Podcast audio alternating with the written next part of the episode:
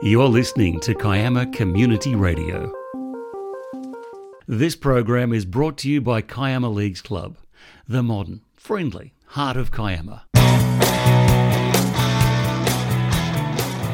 Welcome to Around the Arenas, Kiama Community Radio sports program, where you can regularly hear what's happening in sport across the region.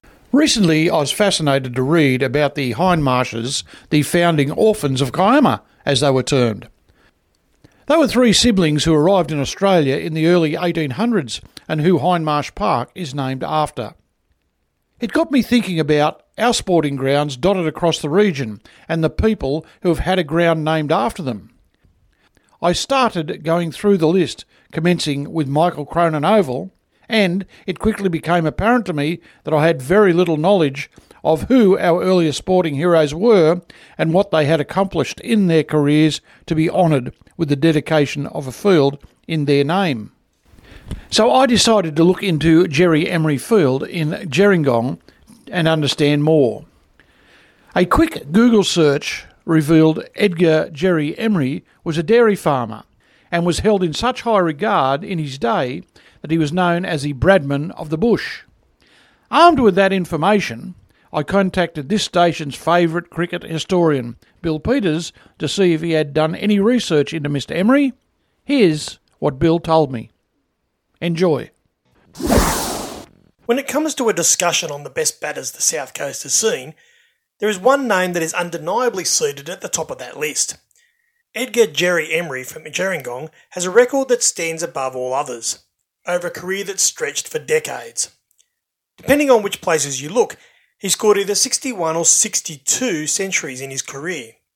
In the long run, whichever it is, that is a whole lot of time out in the middle dominating bowling attacks. Perhaps one of the best defining times of his career occurred in the 1938 39 season of the Kiama District Cricket Association. Over two consecutive Saturday afternoons, Jerry compiled a total of 532 off his own bat in what must be one of the most remarkable efforts in the history of cricket in our district. In the third match of that 1938 39 season, Shellharbour was playing Gerringong at their home ground and had put on an impressive first innings total of 327, and must surely have shown up the following Saturday, November 16, 1938, believing that they would be drinking victory beers that evening. They would not have reckoned on the dominance of the Gerringong batters to go above and beyond. More than anything else, it was one batter who did. On that afternoon, Edgar Emery scored 314 runs, just 13 less than the entire Shellharbour team had scored the previous weekend. In one eight ball over by S. Hazelton, Emery hit 42 runs, the sequence being 6, 6, 6, 6, 4, 4, 6, and 4. His innings contained 41 singles, a 2, 24 fours, and a ridiculous 27 sixes. The report of the innings in the Kiama Reporter indicated that he gave several chances during his innings, but that this was not unusual given the pace his innings progressed at. His entire innings, before finally being caught in attempting even more carnage, took just 10 minutes over 3 hours to complete, meaning he himself had scored at a rate of about a century every hour he batted. Gerringong scored 457 runs in the day to win the match on first innings by 140 runs, but it was the extraordinary innings by Emery that stole the headlines, and it made news in many newspapers around the country. The following weekend, on November 23, 1938, Gerringong took on Foxground at Jubilee Park, now known as Michael Cronin Oval.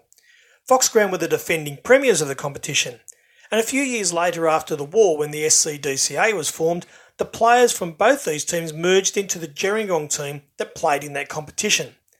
But on this day, it was a hard fought local derby between the two clubs.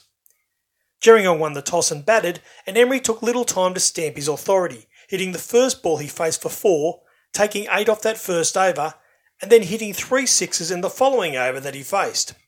Probably fair enough, as he was obviously seeing the ball okay.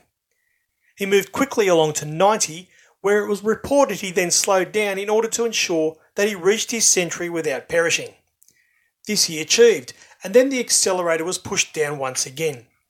There was good support being offered at the other end from Leighton Mitchell with 36 and C. Stewart with 25, but the dominance was that was Edgar Emery moved forever onwards.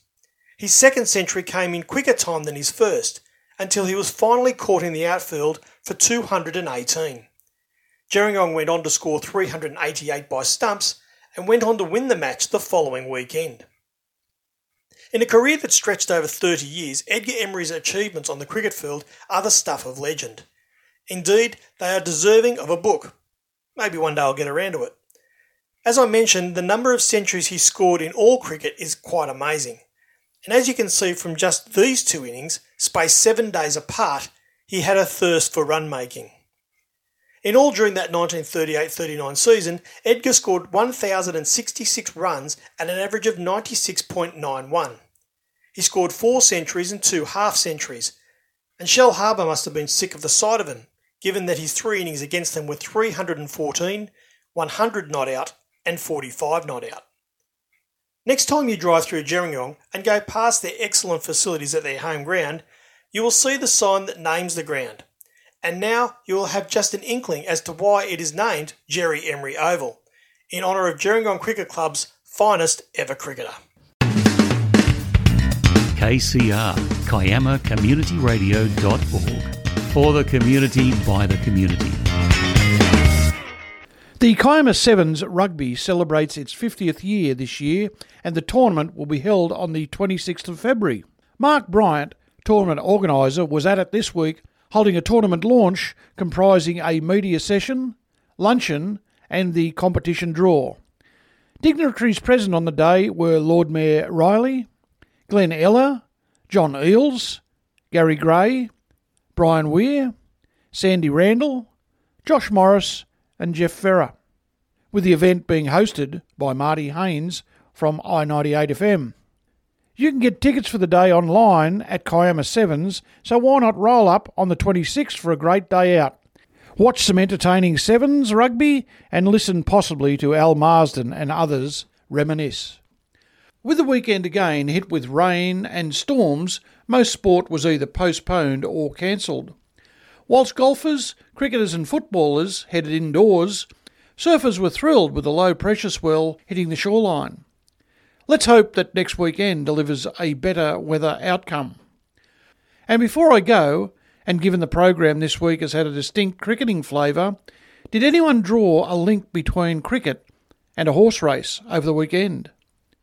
Well, if you missed it, in race one in Sydney, Sam Clipperton piloted Mumbai Jewel to win over a two year old colt named Sandpaper out of a dam called Smooth.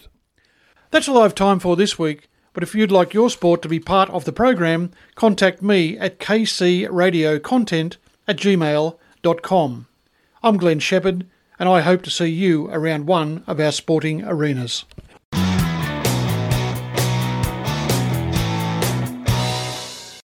This program is brought to you by Kiama Leagues Club, the modern, friendly heart of Kiama.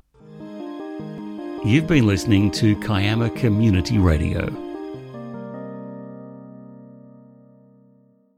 The views, information, or opinions expressed during this segment are solely those of the individuals involved and do not necessarily represent those of Kiama Community Radio.